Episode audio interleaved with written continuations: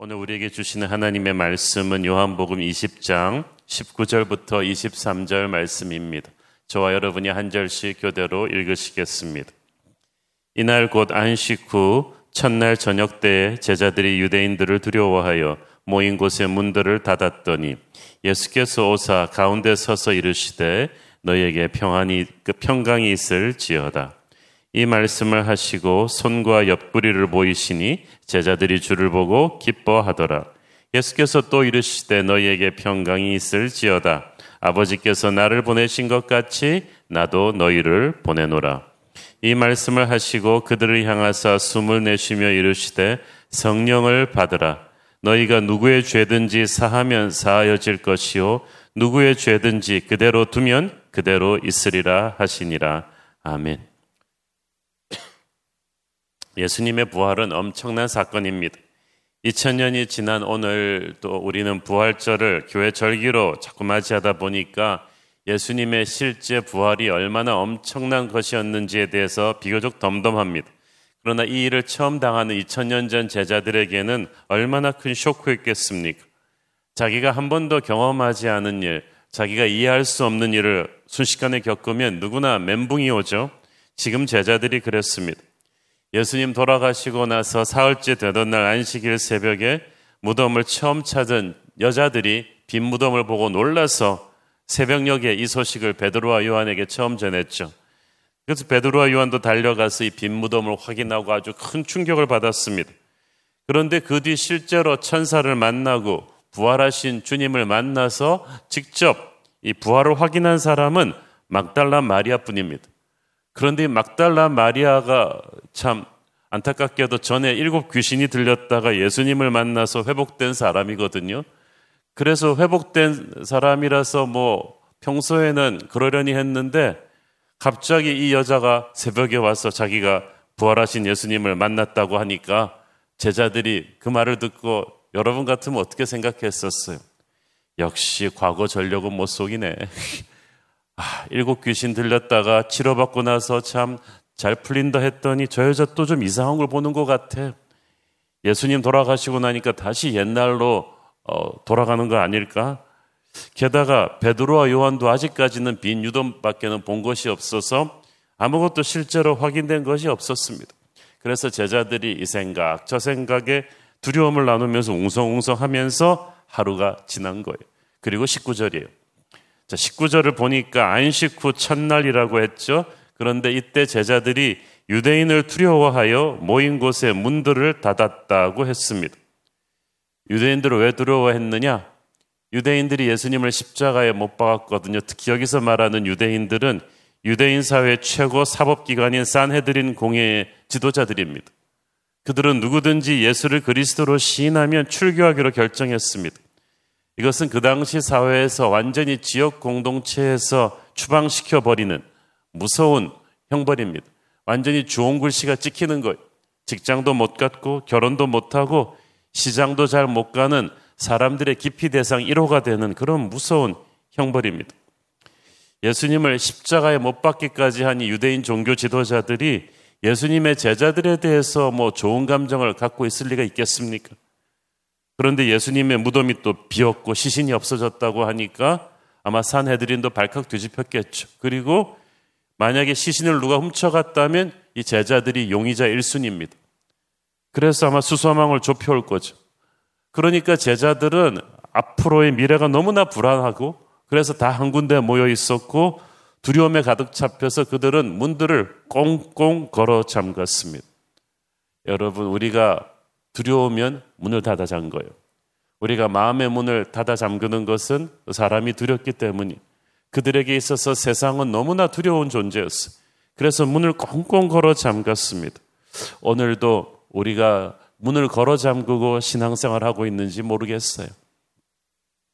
우리는 예수님의 제자들까지 극한 상황까지는 예수 때문에 밀려보지나 몰려보지는 않았지만 자유민주주의 국가에서 지난 1년 반 동안의 생전 처음 겪는 일을 한국 교회가 당했어요. 막 코로나가 유행하기 시작하면 항상 도끼 눈을 뜨고 쳐다보는 곳 중에 하나가 교회입니다. 이렇게 방역 조치를 철저히 해도 직장에 출근하고 가면 물어봅니다. 너 교회 갔다 왔냐고. 주홍 글씨를 찍어버린 거예요. 그런데 우리가 잘못한 것이 없는데도 은근히 굉장히 마음이 막 위축되잖아요. 전도도 막 쉽게 못할 것 같고 뭐 죄 지은 것 같기도 하고 세상이 두려워서 우리가 문들을 꼭꼭 걸어 담고 있는데 그러니까 요즘 우리가 조금만 코로나 때문에 그래도 그런데 제자들은 어떻게 했어? 그래서 저는 요즘 제자들의 심정을 10분 이해합니다. 아, 이 정도로 압박을 당했으면 충분히 그럴 수 있었겠다. 그런데 예수님께서 그렇게 문들을 꽁꽁 걸어 잠근 그 사이로 오셔서 갑자기 그들 가운데 서셨습니다. 요한은 예수님이 어떻게 이 꽉 잠긴 문들을 뚫고 들어왔는지 설명하지 않습니다. 그냥 그렇게 되었다고 말할 뿐입니다. 그리고 그렇게 되었을 때 제자들이 옥 하고 놀라면서 확인했을 뿐이죠. 부활하신 예수님의 육체는 우리가 아는 3차원의 육체가 아닙니다. 그렇다고 실체가 없는 영혼만도 아닙니다.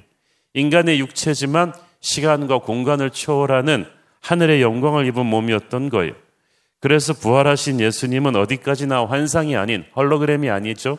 실체적인 육체를 지니고서 그곳에서 계셨습니다. 그리고 예수님이 말씀하셨습니다. 평강이 너희에게 있을지어다. 예수님은 제자들이 얼마나 지금 세상을 두려워하고 불안해하고 있는지 잘 알고 계셨습니다. 그 세상이 사납게 예수님을 못 박아버렸기 때문에 그들은 소망이 끊어졌다고 생각했습니다. 전쟁 같은 그들의 혼란스러운 마음을 아셨습니다. 그래서 위로하십니다. 너희에게 평강이 있을지어다. 현실은 하나도 변하지 않았는데 평강이 있을 거래요. 왜? 주님이 함께 하시기 때문에. 두려움에 가득한 사람의 마음에는 평안이 없습니다.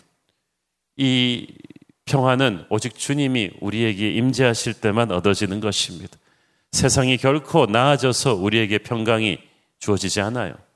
문제가 해결이 돼서 평강이 주어지는 것이 아니라 태산 같은 문제가 계속 압박해 오지만 우리가 임마누엘의 주님을 만나느냐 안 만나느냐 그분을 체험하느냐 안 체험하는가가 우리 마음속에 평강을 바꿀 것입니다.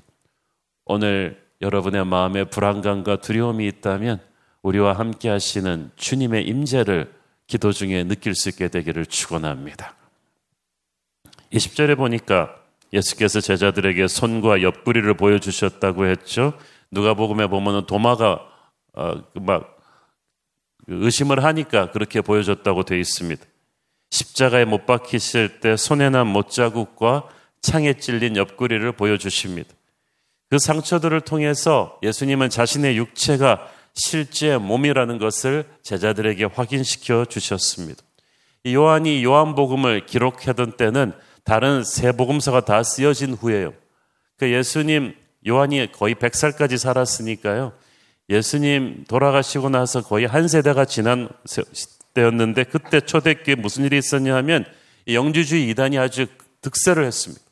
그 영주주의 이단이 뭘 주장했냐 하면 부활하신 주님이 제자들에게 보이셨을 때그 육체가 아니라 그냥 영혼이라고 주장했어요. 그래서 제자들이 본 것은 영혼의 팬텀이다, 환상이라고 주장했었습니다. 요한은 가장 오래 산 제자로서 실제 주님의 부활을 목격한 제자로서 그 영지주의자들의 주장을 반박하면서 부활하신 주님이 실제로 육체를 갖고 계셨다는 것을 정확하게 기록합니다. 누가복음에 보면은 예수님께서 음식도 잡수시고 제자들로 하여금 자신의 못 자국 난 손과 옆구리를 다 만져보게 했다고 되어 있습니다. 부활하신 주님을 확인한 제자들이 그제서야 주를 보고 기뻐했다. 그 되어 있어요. 이 기쁨은 보통 기쁨이 아닙니다. 영어 성경에 보니까 they were overjoyed. 기뻐서 어쩔 줄을 몰랐다. 지금 뭐 이렇게 기뻐서 어쩔 줄을 모를 정도의 상황은 아닌데 월드컵 2002년 4강 진출 때보다 더 큰 기쁨의 탄성이 터져 나왔습니다. 예수님 십자가 죽음부터 지금까지 워낙 절망 같은 시간을 보냈기 때문에 주님의 부활을 확인하는 순간 근심이 변하여 기쁨이 되었습니다. 우리도 그렇습니다. 제자들이 힘들었던 것은 상황도 상황이지만 주님이 죽었다고 믿었기 때문이었어요. 그러나 주님은 죽으셨지 않고 부활하셨습니다. 우리도 세상의 압박 때문에 힘들어 한다기보다는 세상의 압박 가운데 주님이 죽었다고 믿기 때문이에요. 주님이 힘을 쓰지 못하신다고 믿기 때문에 절망감이 밀려온 것입니다. 그러나 저는 여러분이 주님이 살아계심을 확신하시기를 바랍니다. 죽음 같은 절망도 살아계신 주님께서 우리의 믿음 가운데 들어오셔서 새로운 소망으로 기쁨으로 변하게 해주실 줄 믿습니다. 예수님은 기뻐하는 제자들에게 이제 새로운 시대가 열릴 것이다. 새로운 사명이 열릴 것임을 알려주십니다. 21절 읽습니다. 예수께서 또 이르시되 너희에게 평강이 있을지어다. 아버지께서 나를 보내신 것 같이 나도 너희를 보내노라. 방금 전에 평강이 있을지어다 말씀하셨는데 또 평강이 너희에게 있을지어다라고 말씀하신 것. 자, 처음에 말씀하신 평안이 제자들의 두려움을 제거하고 부활하신 주님을 보면서 위로와 용기를 주기 위한 것이라면 이 두 번째 평안은 뭡니까?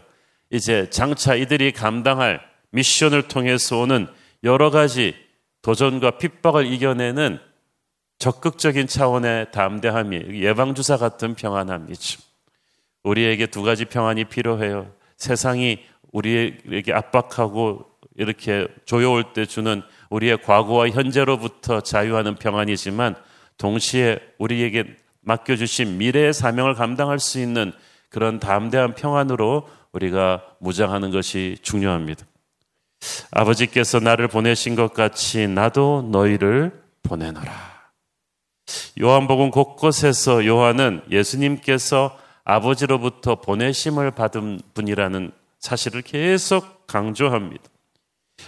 예수님이 보내심을 받았다는 것은 예수님에게 분명한 미션이 있었다는 거예요.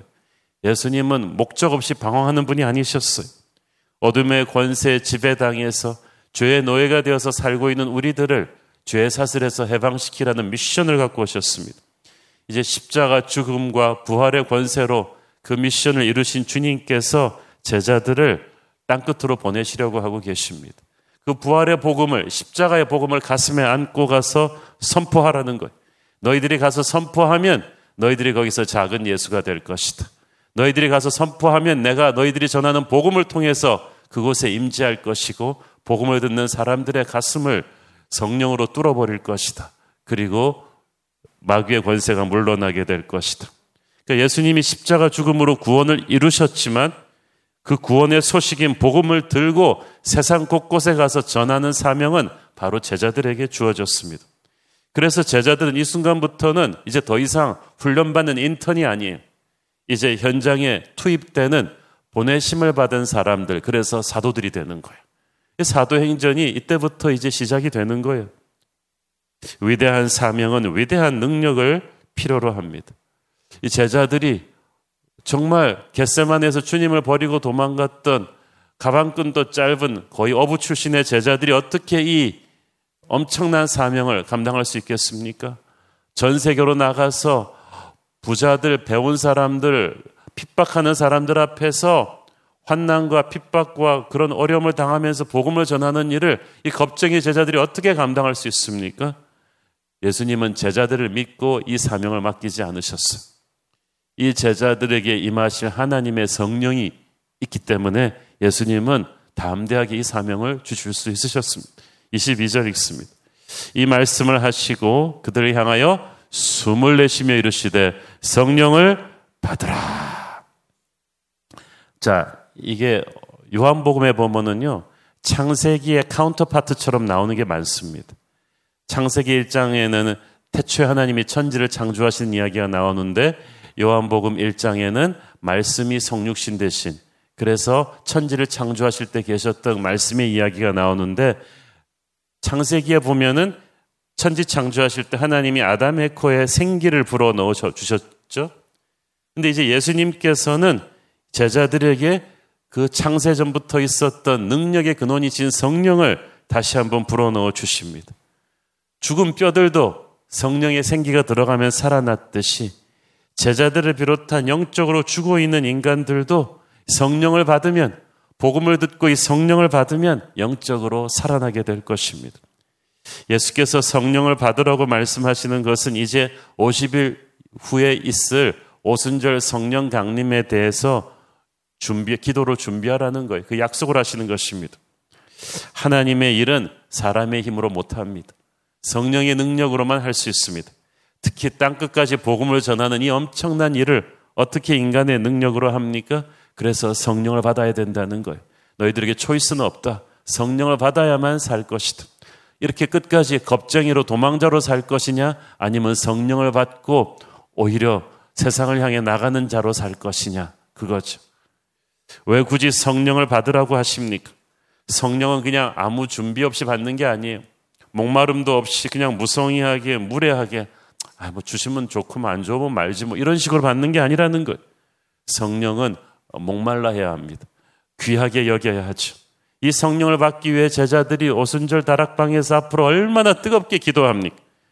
서로의 죄를 회개하면서 타는 듯한 목마름으로 이 성령을 받지 않으면 우리는 평생 나사렛 제수와 예수와 연관된 그런 그 어, 도망범 같이 수배받다가 눈치 보면서 그렇게 살아야 될 것이다. 성령을 받지 않으면 세상에 눈치 보며 두려움의 노예로 살고 말 것입니다. 그러므로 초이스는 없어요. 성령을 받아야 돼. 불같이 기도해서 성령을 받아야 돼. 너희는 성령을 기도로 준비하고 사모해서 이 성령을 받아야 된다 하는 거죠. 자, 23절의 말씀은 해석상 조금 신학자들의 논란이 되어 왔죠. 시작. 너희가 누구의 죄든지 사하면 사하여질 것이 누구의 죄든지 그대로 두면 그대로 있으리라 하시니. 어떻게 제자들 혹은 교회가 다른 사람의 죄를 용서하거나 그대로 둘 수 있는가가 신학적인 쟁점입니다. 로마 가톨릭 교회는 이걸 문자 그대로 해석해서 교회가 즉 교황이나 사제가 죄를 사하거나 유보할 수 있는 예수님의 권세를 위임받았다고 주장합니다. 그래서 교황청에 한번 찍히면 마치 천국에서 쫓겨나는 것처럼 되기 때문에 많은 군주들이 교황청의 권위 밑에 꼼짝도 못했습니다. 교황청이 세금을 내라면 내고 십자군 전쟁에 나가라면 나가는 것. 그러나 이 구절은 그렇게 해석할 일이 아닙니다. 예수님께서도 오직 하나님만이 죄를 사하실 수 있다고 말씀하셨습니다. 인간이 조속으로 변하는 인간이 하나님의 대리인으로 죄를 사하고 말고 할 수 있는 권세를 가진다는 것은 힘든 일이죠. 23절이 그러므로 의도하는 뜻은 이것입니다. 예수님은 제자들이 땅끝까지 가서 복음을 전할 것을 명령하셨는데 이 말씀은 예수의 제자들이 복음을 선포할 때 그것을 받아들여 믿고 회개하는 자는 죄사함을 받을 것이다. 그렇지 아니하는 자들은 죄사함을 받지 못하게 될 것을 의미하는 것입니다. 그 누구든지 복음을 듣고 회개하면 죄사함을 받는다. 그러므로 교회는 회개하지 않아서 죄사함이 유보된 사람들에게 죄사함 받는 길을 제시해 주죠. 복음을 듣지 못한 자 아니면 듣고도 회개하지 않은 자에게는 죄사함이 없는 그런 무서운 상태가 계속되는 거예요. 그러므로 예수님이 강조하시는 것은 너희가 복음을 전하는 것이 얼마나 중요하냐. 세상이 너희를 핍박한다고 해서 너희는 세상으로부터 도망쳐서 이렇게 문을 꽁꽁 닫아 걸고 덜덜 딸고 살고 있는 교회가 되어선 안 된다. 너는 문을 활짝 열고 너희를 핍박하는 세상 속으로 들어가서 복음의 폭탄을 던져야 된다. 세상은 두려워서 너희들이 도망가고 기피하는 대상이 아니라 오히려 담대하게 너희들이 복음을 전해야 될 대상인 것이다. 이 일을 할 수 있기 위해서 성령이 너희에게 임해야 된다는 거죠. 여러분, 그래서 우리는 이 코로나 시국에 결코 위축되면 안 됩니다. 교회가 비대면 예배로 전환한다고 해서 마음껏 모이지 못한다고 해서 그래서 우리가 서로 얼굴을 보고 이렇게 교회 activity를 그렇게 어떤 모이는 프로그램을 하지 못한다고 해서 우리가 감정적으로 좀 슬퍼질 수는 있지만은 그것 때문에 우리가 세상으로부터 악감정을 가지고 두려움의 문을 닫아 걸고 있어서는 안 된다는 거죠. 이때야말로 우리가 주님의 임재를 확인하고 성령께서 우리 안에 살아 역사하심을 믿고 우리를 오해하고 핍박하는 세상 한가운데로 복음의 폭탄을 던져야 될 때라고 믿습니다. 강하고 담대하십시오. 이제 정부는 2주일 이라고 하지만은 제가 볼 때는 한 8월 중순까지는 이 비대면 예배로 가기가 쉬울 것 같습니다. 힘든 휴가 시즌인데 그래도 교회에 나와서 기도하고 예배하면서 힘을 얻었던 여러분이 얼마나 낙심하실까 생각이 됩니다만은 우리 주님께서 한국 교회에게 낙심하지 말라고 하시는 것 같습니다. 강하고 담대하십시오. 여러분이 어디에 있든지 주님의 평강이 여러분과 함께 할 것입니다. 주님의 성령이 한국교회를 지킬 것입니다. 기도하겠습니다. 주님 은혜를 감사합니다. 자신들을 오해하고 핍박하는 세상이 두려워서 문을 꽁꽁 닫아 걸고 있던 제자들 한가운데 부활하신 주님이 나타나시고 위로해 주시고 성령을 주시니 감사합니다. 지금 한국교회도 너무나 어렵습니다. 코로나를 빌미로 세상이 색안경을 끼고 교인들을 오해하고 예배 드리는 것을 눈치 보게 만드는 이 시국에 주님, 다음 주부터 전격 비대면으로 전환합니다마는 우리 사랑하는 성도들 어디에 있든지 간에 주님의 임재 안에서 평안을 누리게 하여 주시옵소서. 우리는 결코 세상이 이런 식으로 꺾을 수 있는 존재들이 아니니 주님 우리 새로운 교회 성도들 어디에 있든지 주의 은혜로 충만하게 하여 주옵소서. 예수님 이름으로 기도했습니다. 아멘.